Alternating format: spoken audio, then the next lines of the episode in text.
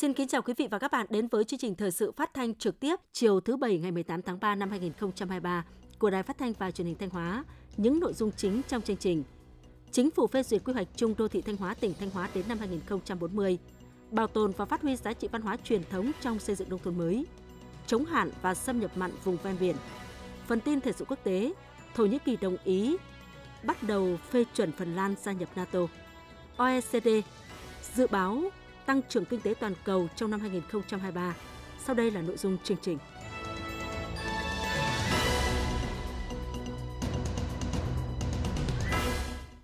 Thưa quý vị và các bạn, ngày 17 tháng 3, thay mặt chính phủ, Phó Thủ tướng Chính phủ Trần Hồng Hà đã ký quyết định số 259 phê duyệt quy hoạch chung đô thị Thanh Hóa, tỉnh Thanh Hóa đến năm 2040 Quy hoạch chung đô thị Thanh Hóa đến năm 2040 là quy hoạch thành phố trực thuộc tỉnh đầu tiên thuộc khu vực Bắc Trung Bộ và Duyên Hải miền Trung, cũng là thành phố trực thuộc tỉnh thứ ba trong cả nước, được Thủ tướng Chính phủ phê duyệt điều chỉnh quy hoạch từ sau khi lập quy hoạch số 21 ngày 24 tháng 11 năm 2017 của Quốc hội khóa 14 được thực hiện. Quy hoạch được lập trên phạm vi toàn bộ diện tích theo địa giới hành chính thành phố Thanh Hóa và huyện Đông Sơn, tỉnh Thanh Hóa, với tổng diện tích khoảng 22.821 ha, phía đông giáp thành phố Sầm Sơn, huyện Hoàng Hóa, phía tây giáp huyện Triệu Sơn, huyện Thiệu Hóa, phía bắc giáp huyện Hoàng Hóa, huyện Thiệu Hóa, phía nam giáp huyện Quảng Sương và huyện Nông Cống. Quy mô dân số đến năm 2040 khoảng 1 triệu người. Quy hoạch xác định mục tiêu xây dựng và phát triển thành phố Thanh Hóa trở thành địa phương dẫn đầu cả tỉnh trong sự nghiệp công nghiệp hóa hiện đại hóa, một trong những trung tâm lớn về thương mại, dịch vụ, công nghiệp, công nghệ cao, văn hóa, khoa học, giáo dục đào tạo, y tế, thể thao của vùng Nam Đồng bằng Bắc Bộ và Bắc Trung Bộ. Có kinh tế xã hội phát triển nhanh và bền vững, đời sống vật chất và tinh thần của nhân dân ngày càng được nâng cao, chính trị xã hội ổn định, quốc phòng an ninh được đảm bảo, hướng tới thành phố thông minh, văn minh hiện đại là một động lực quan trọng góp phần đưa tỉnh Thanh Hóa trở thành cực tăng trưởng mới ở phía Bắc của Tổ quốc. Đô thị Thanh Hóa được xây dựng với tính chất, chức năng là đô thị loại 1 trực thuộc tỉnh Thanh Hóa, đô thị tỉnh lỵ với vai trò là trung tâm hành chính chính trị, kinh tế, văn hóa, y tế, giáo dục, khoa học kỹ thuật của tỉnh Thanh Hóa là một trong những trung tâm kinh tế xã hội của vùng Bắc Trung Bộ và vùng phía Nam Bắc Bộ, là đầu mối giao lưu của tỉnh Thanh Hóa với các nước và quốc tế, có vị trí quan trọng về quốc phòng an ninh, đô thị phát triển xanh, thông minh hiện đại trên cơ sở khai thác và phát huy hiệu quả tiềm năng lợi thế để phát triển mạnh dịch vụ và công nghiệp, nhất là dịch vụ chất lượng cao, phát triển du lịch văn hóa, lịch sử, du lịch sinh thái, du lịch cộng đồng, phát huy bản sắc văn hóa xứ Thanh. Quy hoạch chung đô thị đã định hướng phát triển tại các không gian mở rộng và cải tạo chỉnh trang các khu vực trung tâm hiện hữu của đô thị – định hướng phát triển hệ thống hạ tầng xã hội, hạ tầng kỹ thuật và bảo vệ môi trường đô thị theo hướng xanh thông minh hiện đại trên cơ sở khai thác và phát huy hiệu quả tiềm năng lợi thế để phát triển mạnh dịch vụ và công nghiệp, nhất là dịch vụ chất lượng cao, phát triển du lịch văn hóa, lịch sử, du lịch sinh thái, du lịch cộng đồng, phát huy bản sắc văn hóa xứ Thanh. Quy hoạch chung đô thị Thanh Hóa đến năm 2040 là cơ sở quan trọng để phát triển thành phố tỉnh lỵ, trung tâm tổng hợp chính trị hành chính, kinh tế, văn hóa, khoa học kỹ thuật và quốc phòng an ninh của tỉnh, cửa ngõ nối vùng kinh tế trọng điểm Bắc Bộ với Bắc Trung Bộ, đầu mối giao lưu của tỉnh Thanh Hóa với cả nước, phát triển đô thị Thanh Hóa trở thành cực động lực phát triển tỉnh Thanh Hóa theo nghị quyết số 58 của Bộ Chính trị. Về phát triển tỉnh Thanh Hóa đến năm 2030, tầm nhìn đến năm 2040 và quy hoạch tỉnh được Thủ tướng Chính phủ phê duyệt, phát triển Thanh Hóa thành tỉnh giàu đẹp văn minh và hiện đại, tỉnh phát triển toàn diện và kiểu mẫu của cả nước. Thưa quý vị và các bạn, bảo tồn và phát huy giá trị văn hóa truyền thống trong phong trào xây dựng nông thôn mới giữ vai trò quan trọng, góp phần nâng cao chất lượng cuộc sống cho người dân. Xác định rõ điều đó, các địa phương trên địa bàn tỉnh Thanh Hóa đã quan tâm ưu tiên các nguồn lực để bảo tồn, phát huy các giá trị văn hóa, góp phần hoàn thành tiêu chí số 6 và tiêu chí số 16 về văn hóa trong xây dựng nông thôn mới, ghi nhận của phóng viên Hương Hạnh. Một buổi biểu diễn văn nghệ của câu lạc bộ hát trèo làng Yên Minh, xã Trường Sơn, huyện Nông Cống. Những âm điệu du dương của làn điệu trèo cổ truyền thống làm say đắm lòng người trong không gian của một làng quê truyền thống giữa cuộc sống hiện đại. Cùng với việc đầu tư xây dựng nhà văn hóa thôn khang trang rộng rãi, tạo không gian cho các sinh hoạt cộng đồng, xã Trường Sơn chủ trương khôi phục bảo tồn và phát huy các giá trị văn hóa truyền thống trong xây dựng nông thôn mới – phục vụ đời sống văn hóa tinh thần của nhân dân. Đến nay, xã Trường Sơn đã khôi phục được hai câu lạc bộ trèo, bốn câu lạc bộ cờ, thu hút sự tham gia của hàng trăm người dân thuộc nhiều lứa tuổi. Hoạt động của câu lạc bộ không chỉ giúp gìn giữ nét đẹp giá trị văn hóa của địa phương, làm phong phú thêm đời sống tinh thần của nhân dân, mà còn góp phần gắn kết tình cảm cộng đồng, thắt chặt tình làng nghĩa xóm thông qua các hoạt động tập thể. Bà Phạm Thị Định, thôn Yên Minh, xã Trường Sơn, huyện Nông Cống, tỉnh Thanh Hóa nói. Qua những cái ngày mà lao động mệt mỏi thì đến đây đó để rồi à, tìm được những cái niềm vui và cái nó thì cảm thấy là cái câu lạc bộ là sinh hoạt là rất là hiệu quả. Nhiều người 6 70 tuổi nhưng mà đi tham gia câu lạc bộ thì thấy trẻ trẻ rất là nhiều và vui vẻ. Thanh Hóa là vùng đất lịch sử giàu truyền thống văn hóa, là nơi còn lưu giữ rất nhiều các giá trị văn hóa dân tộc. Toàn tỉnh có khoảng hơn 1.500 di tích lịch sử danh lam thắng cảnh, 755 di sản văn hóa phi vật thể với gần 300 lễ hội, lễ tục, phong tục tập quán, các trò chơi, trò diễn dân gian. Trong quá trình xây dựng nông thôn mới, các địa phương trong tỉnh đã đẩy mạnh công tác tuyên truyền, nâng cao nhận thức của người dân đối với công tác bảo tồn và phát huy giá trị văn hóa truyền thống. Đồng thời, bố trí nguồn kinh phí đầu tư xây dựng, nâng cấp cơ sở vật chất văn hóa thể thao nhằm đáp ứng nhu cầu tổ chức các sinh hoạt cộng đồng của nhân dân – nhiều địa phương đã triển khai các hoạt động bảo vệ, tu bổ, tôn tạo và phát huy giá trị theo quy định pháp luật về di sản văn hóa, tổ chức các loại hình văn hóa truyền thống như lễ hội, trò chơi, trò diễn, duy trì, phát triển nhân rộng các loại hình văn hóa dân gian trong sinh hoạt cộng đồng tại nhà văn hóa thôn bản. Ông Phạm Đình Yên, Bí thư Đảng ủy xã Trường Sơn, huyện Nông Cống, tỉnh Thanh Hóa nói: Để phát huy tốt các cái truyền thống văn hóa của quê hương Đảng bộ, chính quyền và nhân dân trong xã đã tiếp tục xây dựng và phát huy nhiều hơn nữa các cái câu lạc bộ nâng cao cái tinh thần về sinh hoạt văn hóa cho người dân trong những năm gần đây. Đặc biệt là trong những năm xây dựng xã nông thôn mới nâng cao, nông thôn mới kiểu mẫu thì phong trào các câu lạc bộ ngày càng được mở rộng và nhân rộng thêm. Ông Lê Bá Hùng, Chủ tịch Ủy ban nhân dân xã Quảng Long, huyện Quảng Sương, tỉnh Thanh Hóa cho biết. Trong quá trình mà tổ chức thực hiện cái chương trình xây dựng nông thôn mới đó, thì có cái là uh, chương trình là uh, tôn tạo lại các cái khu di tích thì trong đó có cái khu di tích đền sòng xã Quảng Long có cái uh, việc mà trùng tu tôn tạo lại thì cũng muốn là uh, gìn giữ cái giá trị văn hóa đời sống tâm linh cho tất cả các thế hệ sau Việc bảo tồn phát huy bản sắc văn hóa truyền thống luôn được các viện địa phương coi trọng, xem đây là một trong những mục tiêu chính của chương trình xây dựng nông thôn mới, qua đó làm phong phú thêm đời sống tinh thần cho người dân, tạo dựng nên những miền quê nông thôn phong phú, đáng sống.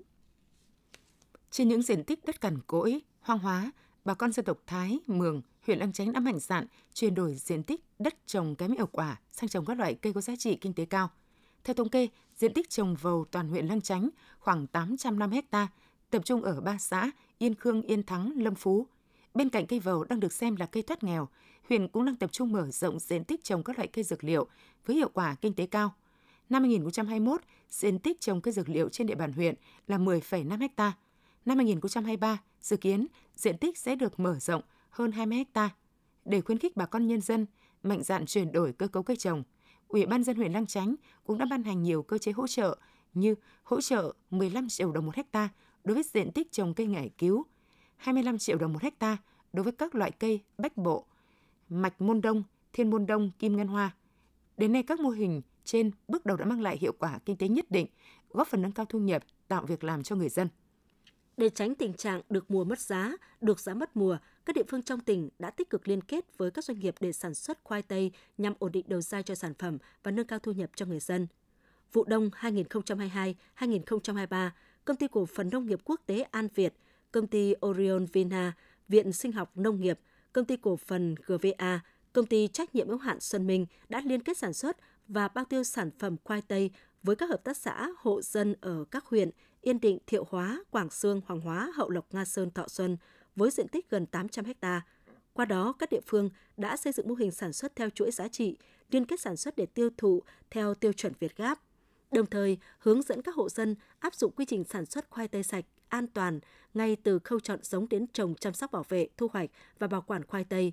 Nhờ chăm sóc, phân bón, kỹ thuật tốt nên khoai tây phát triển. Vụ khoai tây này được người dân đánh giá được mùa, đạt 100 triệu đồng đến 120 triệu đồng một hecta, lợi nhuận từ 50 triệu đến 70 triệu đồng một hecta. Việc liên kết với các doanh nghiệp trong sản xuất tiêu thụ sản phẩm khoai tây ở các địa phương trong tỉnh đã góp phần vào việc chuyển đổi cơ cấu cây trồng, hướng tới một nền sản xuất hiệu quả, ổn định. Thưa quý vị và các bạn, để hạn chế sự lây lan phát tán dịch cúm gia cầm AH5N1 vào các địa phương trong tỉnh Thanh Hóa, nhiều biện pháp đã được các đơn vị chức năng liên quan tích cực triển khai, trong đó việc đẩy mạnh tuần tra, kiểm soát và phun tiêu độc khử trùng tại hai chốt kiểm dịch động vật liên tỉnh được đặc biệt quan tâm. Bài viết của phóng viên Thanh Hưởng.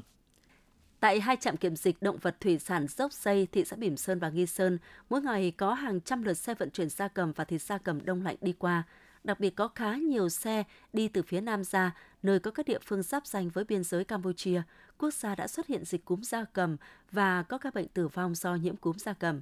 Các trạm kiểm dịch đã tăng cường phối hợp với lực lượng chức năng để kiểm soát, ngăn chặn hành vi vận chuyển gia súc gia cầm không rõ nguồn gốc. Ông Trịnh Văn Hải, trạm trưởng trạm kiểm dịch động vật thủy sản dốc dây, thị xã Bỉm Sơn, tỉnh Thanh Hóa nói. Trạm vẫn thực hiện ờ, trực chốt 24 trên 24, đảm bảo tất cả các loại xe vận chuyển, đặc biệt là gia cầm được kiểm soát chặt chẽ. Và trong thời gian tiếp theo, chúng tôi sẽ tiếp tục phối hợp với các ờ, lực lượng ban ngành trên địa bàn để giám sát Hiện nay, số lượng xe vận chuyển gia cầm không nhiều so với thời điểm Tết Nguyên đán, nhưng vẫn còn tình trạng lợi dụng đêm tối để vận chuyển, buôn bán gia cầm không rõ nguồn gốc xuất xứ. Một số phương tiện vận chuyển giống và thịt gia cầm đông lạnh đóng kín thùng cũng cố tình không dừng tại trạm kiểm soát. Đây là nguy cơ lớn lây lan dịch bệnh. Để hạn chế tình trạng này, các trạm kiểm dịch đã phối hợp với lực lượng liên ngành như công an, quản lý thị trường và các chốt kiểm dịch ở Nghệ An để sớm biết thông tin về biển số xe, số lượng xe nhằm tập trung kiểm tra kiểm soát. Từ đầu tháng 2 năm 2023 đến nay, hai chốt kiểm dịch cũng đã được cấp gần 1.000 lít hóa chất để phun tiêu độc khử trùng nhằm hạn chế sự lây lan phát tán dịch cúm gia cầm. Ông Phạm Văn Tới, trạm trưởng trạm kiểm dịch động vật thủy sản Nghi Sơn, tỉnh Thanh Hóa nói. Về công tác ờ, phối kết hợp thì chúng tôi luôn luôn À, đấu mối với cảnh sát giao thông, quản lý thị trường. Nếu trường hợp có à, xe vận chuyển động vật và sản phẩm động vật à, vi phạm chạy trốn trạm chúng tôi liên lạc với các liên ngành như là cảnh sát giao thông dừng và sẽ xử lý đúng quy định của pháp luật.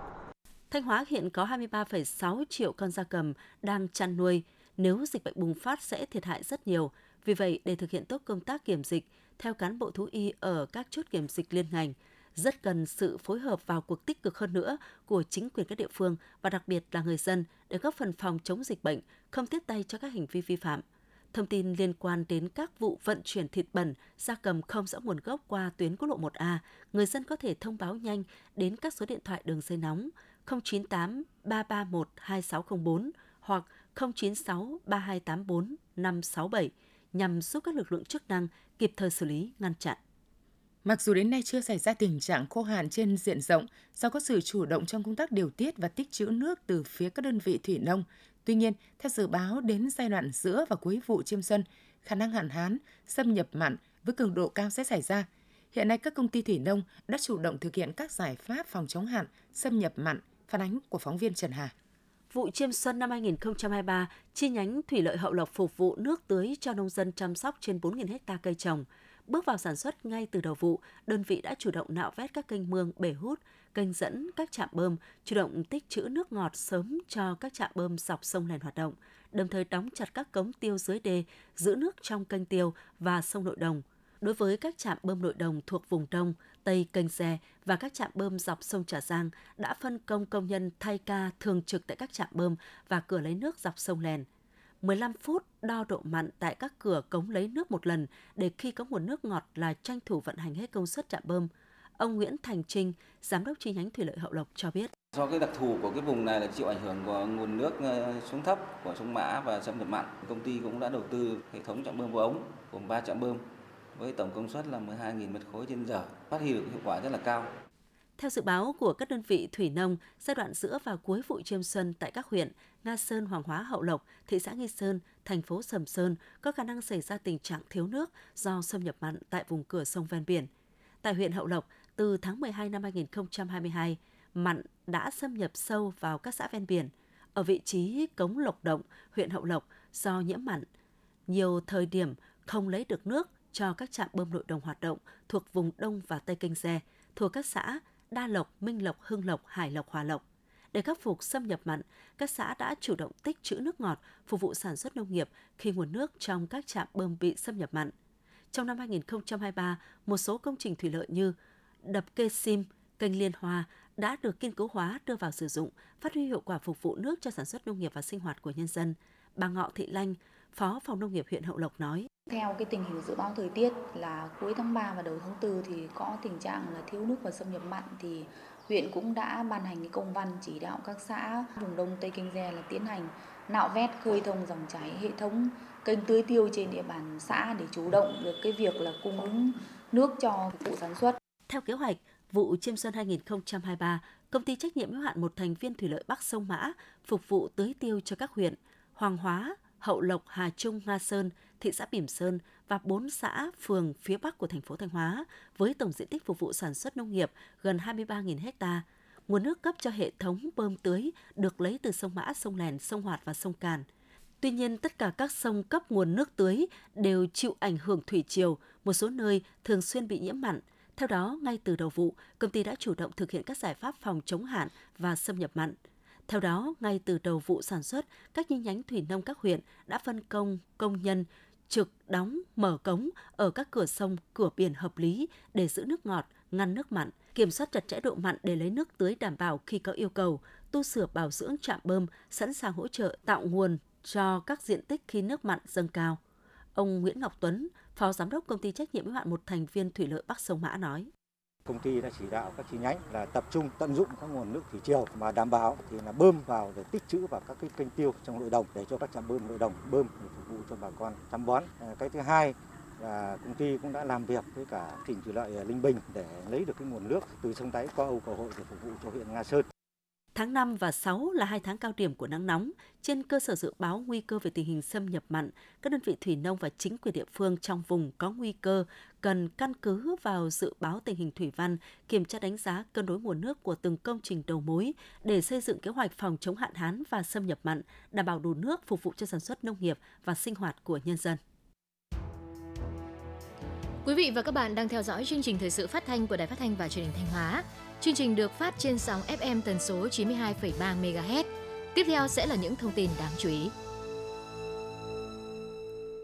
Thưa quý vị và các bạn, với quan điểm nhà nước hỗ trợ, cộng đồng giúp đỡ, làng bản tham gia đóng góp để xóa nhà tạm, nhà rột nát cho các hộ nghèo, hộ gia đình chính sách. Từ năm 2021 đến nay, huyện Quan Sơn đã hoàn thành việc hỗ trợ xây dựng hoặc sửa lại nhà ở cho hàng trăm hộ gia đình khó khăn, giúp các hộ ổn định cuộc sống, vươn lên thoát nghèo. Bài viết của phóng viên Hữu Đại. Gia đình anh Lò Văn Lượng ở bản Muống, Gia Tam Lư có 7 người, trong đó bố anh là thương binh, điều kiện kinh tế rất khó khăn. Nhiều năm qua, gia đình anh vẫn phải ở trong căn nhà sàn rột nát siêu vẹo. Năm 2022, huyện Quan Sơn đã hỗ trợ gia đình anh 50 triệu đồng để sửa lại nhà. Anh Lượng chia sẻ, nếu không có nguồn tiền này thì không biết đến lúc nào gia đình anh mới sửa chữa được nhà. Anh Lò Văn Lượng, bản Muống, Gia Tam Lư, huyện Quan Sơn, tỉnh Thanh Hóa nói. Gia đình với lại các em cũng rất là cảm ơn các à, sự hỗ trợ của nhà nước và lại chính quyền địa phương thì em cảm thấy cũng rất là vui nó thế. Cũng như gia đình anh Lượng, từ nguồn tiền hỗ trợ, ông Lữ Văn Miên là thương binh đã có điều kiện để sửa sang lại nhà của mình. Ông Lữ Văn Miên, bản Muống do Tam Lư, huyện Quan Sơn, tỉnh Thanh Hóa chia sẻ. Trước là nhà mình rách lắm, chờ nhà siêu vẹo hết rồi. Khi nhận được tiền hỗ trợ mình sửa lại cái nhà, hai nữa là còn mua tôn mua ấy về rồi, lại neo lại cái nhà. Thực hiện chương trình xóa bỏ hoàn toàn nhà ở tranh trái nứa lá, nhà tạm, nhà rột nát trên địa bàn, huyện Quan Sơn đã kêu gọi vận động các cơ quan doanh nghiệp, các đơn vị, tổ chức nhà hảo tâm quyên góp tiền hỗ trợ các hộ nghèo, hộ chính sách có hoàn cảnh khó khăn, dựng mới hoặc sửa lại nhà. Năm 2021, huyện Quan Sơn đã làm xong nhà cho 104 hộ. Năm 2022 đã hỗ trợ cho 120 hộ gia đình chính sách với tổng số tiền hơn 14 tỷ đồng, đa phần đồng từ nguồn xã hội hóa. Ông Lò Văn Điệp, Chủ tịch Ủy ban Mặt trận Tổ quốc thị trấn Sơn Lư, huyện Quan Sơn, tỉnh Thanh Hóa nói. Ở đây là một cái à, chương trình hết sức ý nghĩa, cái động lực rất lớn cho các cái hộ gia đình đang còn khó khăn về nhà ở. Đối với các hộ gia đình thì khi được à, có quyết định của chủ trương của cấp trên, các cái hộ gia đình đã có cái vốn đối ứng để hoàn thiện cái nhà ở, tạo cái à, động lực cho các hộ gia đình là vươn lên thoát nghèo bền vững. Ông Hà Xuân Khanh, trưởng ban dân vận, Chủ tịch Ủy ban Mặt trận Tổ quốc huyện Quan Sơn tỉnh Thanh Hóa cho biết. Kế hoạch của năm 2023 thì huyện Quan Sơn cũng quyết tâm là sẽ à, hoàn thành 50 nhà. Trong số là huyện Quan Sơn đang còn 272 nhà là cần làm nhà mới. Thì trong năm 2023 thì phấn đấu sẽ hoàn thành 50 nhà. Tuy nhiên, Quan Sơn vẫn là huyện nghèo, đời sống của người dân còn gặp nhiều khó khăn. Do vậy, ngoài nỗ lực của địa phương, Quan Sơn cũng rất cần sự chia sẻ của các tổ chức, các nhà hảo tâm để phấn đấu đến năm 2025 trên địa bàn huyện không còn nhà tạm, nhà sụt nát. Với nỗ lực của toàn hệ thống ngân hàng chính sách xã hội chi nhánh tỉnh Thanh Hóa, thời gian qua, nguồn vốn tín dụng chính sách đã nhanh chóng lan tỏa kịp thời đến đúng đối tượng, đến với người nghèo và các đối tượng chính sách. Tính đến đầu tháng 3 năm 2023, tổng dư nợ các chương trình tín dụng chính sách trên địa bàn tỉnh đạt 12.370 tỷ đồng, tăng trưởng tín dụng tập trung tại các chương trình như cho vay giải quyết việc làm, nước sạch và vệ sinh môi trường nông thôn, cho vay hộ mới thoát nghèo. Riêng các khoản vay theo tinh thần nghị quyết số 11 NQCP đã giải ngân 435,7 tỷ đồng, trong đó cho vay hỗ trợ tạo việc làm 220 tỷ đồng, cho vay nhà ở xã hội 174,5 tỷ đồng, cho vay học sinh sinh viên có hoàn cảnh khó khăn để mua thiết bị phục vụ học tập trực tuyến 36,6 tỷ đồng, cho vay cơ sở giáo dục mầm non tiểu học ngoài công lập bị ảnh hưởng bởi dịch COVID-19 là 4,6 tỷ đồng. Thời gian tới, trên cơ sở kết quả ra soát nhu cầu vay vốn, Ngân hàng Chính sách Xã hội Thanh Hóa tiếp tục đề nghị Ngân hàng Chính sách Xã hội Việt Nam quan tâm bổ sung nguồn vốn cho chương trình, đồng thời tham mưu cho Ủy ban dân tỉnh, Ủy ban nhân dân các huyện thành phố tiếp tục dành nguồn vốn chính sách ủy thác sang Ngân hàng Chính sách Xã hội để bổ sung nguồn vốn đáp ứng nhu cầu vay cho các đối tượng chính sách trên địa bàn tỉnh. Trong những năm qua, Tổ chức Tài chính Vi mô Tình thương chi nhánh Thanh Hóa luôn hoàn thành mục tiêu sứ mệnh hỗ trợ vốn vay cho phụ nữ có thu nhập thấp phát triển kinh tế. Ông Nguyễn Như Diễn, Giám đốc Tổ chức Tài chính Vi mô Tình thương chi nhánh Thanh Hóa cho biết, từ khi có sản phẩm bảo hiểm vi mô của Hội Liên hiệp Phụ nữ Việt Nam, 100% thành viên vay vốn của Tổ chức Tài chính Vi mô Tình thương tại chi nhánh Thanh Hóa đều tham gia vì thấy được lợi ích to lớn mà sản phẩm này mang lại. Từ tháng 10 năm 2020 cho đến nay, Quỹ Bảo hiểm Vi mô của Hội Liên hiệp Phụ nữ Việt Nam đã chi trả quyền lợi bảo hiểm, tương trợ vốn vay cho 29 thành viên tổ chức tài chính vi mô tình thương tại chi nhánh Thanh Hóa không may qua đời với số tiền lên tới 1,142 tỷ đồng. Điều này thể hiện rất rõ sự quan tâm của khách hàng đối với sản phẩm này cũng như hiệu quả mà nó mang lại. Với phương châm vì cộng đồng, tổ chức tài chính vi mô tình thương đã trở thành điểm tựa cho thành viên trong quá trình tham gia sản xuất kinh doanh. Các phòng giao dịch sẽ tiếp tục đồng hành và giúp những thành viên vay vốn không may gặp rủi ro trong cuộc sống được hỗ trợ tài chính khi tham gia bảo hiểm vi mô. Những năm qua, Mặt trận Tổ quốc các cấp huyện Nông Cống đã làm tốt vai trò bảo vệ quyền và lợi ích hợp pháp chính đáng của nhân dân, giám sát và phản biện xã hội, tham gia xây dựng Đảng, chính quyền trong sạch vững mạnh. Với vai trò là cầu nối giữa Đảng, nhà nước với nhân dân, Mặt trận Tổ quốc các cấp trong huyện đã phối hợp với chính quyền thực hiện tốt hoạt động tiếp xúc cử tri với đại biểu Quốc hội, đại biểu Hội đồng nhân dân tỉnh và tổng hợp ý kiến kiến nghị của cử tri để phản ánh với các cấp ủy đảng chính quyền các cấp. Nội dung hình thức tiếp xúc cử tri ngày càng được đổi mới thiết thực hiệu quả, đảm bảo tính dân chủ, công khai, tạo sự đồng thuận xã hội. Các ý kiến kiến nghị của cử tri được mặt trận tổ quốc từ huyện đến xã tổng hợp phản ánh đến cấp có thẩm quyền, trả lời giải quyết, đảm bảo đúng quy trình quy định. Huyện Thạch Thành xác định thực hiện tốt quy chế dân chủ ở cơ sở, không chỉ khơi dậy lòng dân sức dân trong xây dựng nông thôn mới mà còn góp phần thắng lợi các nhiệm vụ kinh tế xã hội, bảo đảm quốc phòng an ninh, xây dựng Đảng và hệ thống chính trị ở địa phương vững mạnh. Năm 2022, chính quyền các xã, thị trấn trên địa bàn huyện Thạch Thành đã tiếp 160 cuộc với 163 lượt công dân, tiếp nhận 107 đơn thư khiếu nại kiến nghị, phản ánh của công dân. Nhờ giải quyết tốt các nội dung khiếu nại kiến nghị, phản ánh của công dân, nên trên địa bàn huyện không xảy ra các vụ khiếu kiện vượt cấp, phức tạp kéo dài – trong năm 2022, tổng số thủ tục hành chính được chính quyền huyện giải quyết đúng hạn là 2.300 hồ sơ, quá hạn chỉ có 10 hồ sơ và còn 19 hồ sơ đang giải quyết trong hạn. Chính quyền cấp xã, thị trấn giải quyết đúng hạn là gần 40.000 hồ sơ và có 372 hồ sơ quá hạn, còn 62 hồ sơ đang giải quyết trong hạn. Việc thực hiện dịch vụ công trực tuyến, giải quyết thủ tục hành chính cho tổ chức cá nhân cấp xã, thị trấn đạt tỷ lệ 98,37%. Với chìa khóa là phát huy quy chế dân chủ ở cơ sở, các cấp ủy đảng chính quyền của huyện Thạch Thành đã khơi dậy được lòng dân sức dân, cùng chung tay xây dựng quê hương ngày càng phát triển. Thành quả là năm 2022, tổng giá trị sản xuất của huyện đạt hơn 16.395 tỷ đồng. Thu nhập bình quân đầu người đạt 53,6 triệu đồng một năm. Đến nay, toàn huyện có 8 xã đạt chuẩn nông thôn mới và một xã đạt chuẩn nông thôn mới nâng cao. Huyện Thạch Thành phấn đấu đến năm 2025 sẽ về đích nông thôn mới.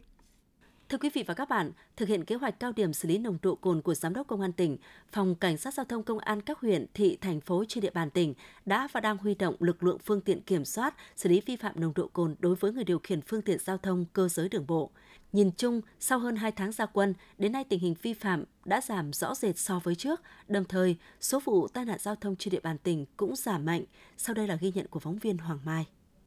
Thực hiện kế hoạch cao điểm về tăng cường xử lý nồng độ cồn, Công an huyện Hậu Lộc đã huy động lực lượng phương tiện, bố trí các tổ tuần tra kiểm soát trên các tuyến tỉnh lộ 526, tỉnh lộ 526B, quốc lộ 1A, quốc lộ 10, nơi có các nhà hàng quán ăn tập trung, kiểm tra người điều khiển xe ô tô, mô tô vi phạm sử dụng rượu bia nhưng vẫn điều khiển phương tiện tham gia giao thông. Đặc biệt, đối với những trường hợp vi phạm là cán bộ viên chức, lực lượng vũ trang, công an huyện đã gửi thông báo vi phạm về các đơn vị có cá nhân vi phạm. Qua đó, nhằm gian đe và phòng ngừa vi phạm, Trung tá Lê Quang Thành, đội trưởng đội cảnh sát giao thông công an huyện Hậu Lộc cho biết. Thì chúng tôi cũng đã xây dựng kế hoạch, đồng thời là huy động tối đa lực lượng và phương tiện thiết bị kỹ thuật để thực hiện cái việc à, tuần tra kiểm soát khép kín thời gian trong ngày mà đặc biệt là vào các cái khung giờ cao điểm để phát hiện và xử lý vi phạm về nồng độ cồn đối với cán bộ công chức viên chức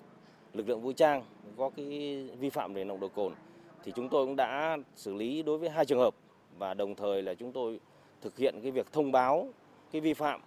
đối tượng này đến các cái cơ quan đơn vị để xử lý cái trách nhiệm cái này thì nó cũng có cái tác động rất tốt trong cái việc răn đe giáo dục và nâng cao cái ý thức chấp hành pháp luật về trật tự an toàn giao thông của cán bộ công chức viên chức lực lượng vũ trang đối với các cái đơn vị đã được thông báo. Từ ngày 15 tháng 2, Công an thị xã Bỉm Sơn đã thành lập hai tổ công tác, mỗi tổ từ 3 đến 4 đồng chí, tăng cường công tác tuần tra, kiểm soát, xử lý nghiêm các vi phạm về nồng độ cồn trên tất cả các tuyến giao thông trọng điểm như tuyến đường Trần Phú, Lê Lợi, Nguyễn Văn Cừ, Bà Triệu, Củ Chính Lan, đường liên huyện Đinh Nga Sơn, quốc lộ 27B, trong đó tập trung vào các giờ từ 8 giờ sáng đến 4 giờ chiều, từ 19 giờ tối đến 22 giờ tối. Qua công tác tuần tra, từ ngày 15 tháng 2 đến nay, Công an thị xã Bỉm Sơn đã xử lý 78 trường hợp vi phạm nồng độ cồn, nộp ngân sách nhà nước trên 400 triệu đồng, trong đó xử lý 17 trường hợp người điều khiển ô tô vi phạm nồng độ cồn. Thiếu tá Trịnh Quang Vinh, đội trưởng đội cảnh sát giao thông công an thị xã Bỉm Sơn cho biết. Công an thị xã Bỉm Sơn cũng ban hành rất nhiều kế hoạch phương án tăng cường huy động lực lượng xử lý vi phạm trật tự an toàn nói chung và tập trung xử lý nồng độ cồn. Và nhìn chung thì à, sau một tháng triển khai đồng bộ các kế hoạch xử lý vi phạm thì cái thứ nhất là cái tai nạn thông giảm so với cùng kỳ và ý thức người tham gia giao thông là được nâng lên rõ rệt, đặc biệt là cái ý thức là đã uống rượu bia không lái xe.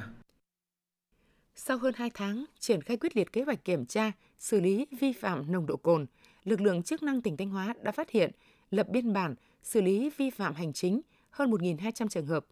Bên cạnh sự vào cuộc của các cơ quan chức năng, bản thân mỗi người dân khi tham gia giao thông cần nâng cao ý thức không điều khiển phương tiện giao thông sau khi sử dụng rượu bia. Cùng với đó, các tổ chức đoàn thể, cơ quan đơn vị cần tăng cường tuyên truyền Nghị định 100 của Chính phủ về vi phạm nồng độ cồn để từng bước hình thành thói quen đã uống rượu bia không lái xe, góp phần đảm bảo trật tự an toàn giao thông. Sáng 18 tháng 3, tuổi trẻ Trung đoàn 27 Sư đoàn 390 tổ chức ngày thứ Bảy tình nguyện, 120 cán bộ đoàn viên của Trung đoàn phối hợp với chính quyền nhân dân xã Hà Giang, Hà Trung tích cực tổng dọn vệ sinh đường làng ngõ xóm, nạo vét cống rãnh, quét vôi ve và trồng hoa trên các trục đường chính, xây dựng cảnh quan môi trường tại thôn Hòa Thuận và thôn Quang Chiêm, xã Hà Giang. Cũng trong thời gian trên, hàng trăm cán bộ chiến sĩ của Trung đoàn 64, Sư đoàn 390 phối hợp với trường mầm non Quang Trung thị xã Bỉm Sơn tổ chức tổng dọn vệ sinh, cắt tỉa, trồng và chăm sóc bồn hoa cây cảnh, sửa chữa bàn ghế hư hỏng, cắt cỏ xung quanh khuôn viên nhà trường – Tại Sư đoàn 390, cán bộ đoàn viên đang ra sức thi đua huấn luyện tốt, rèn luyện nghiêm, xây dựng cảnh quan môi trường xanh sạch đẹp, tích cực gia tăng sản xuất, tham gia thi đấu bóng đá, bóng truyền, cầu lông, bóng bàn, tạo khí thế vui tươi phấn khởi trong toàn đơn vị. Quý vị và các bạn vừa theo dõi chương trình thời sự tổng hợp của Đài Phát thanh và Truyền hình Thanh Hóa. Tiếp ngay sau đây là bản tin thời sự quốc tế.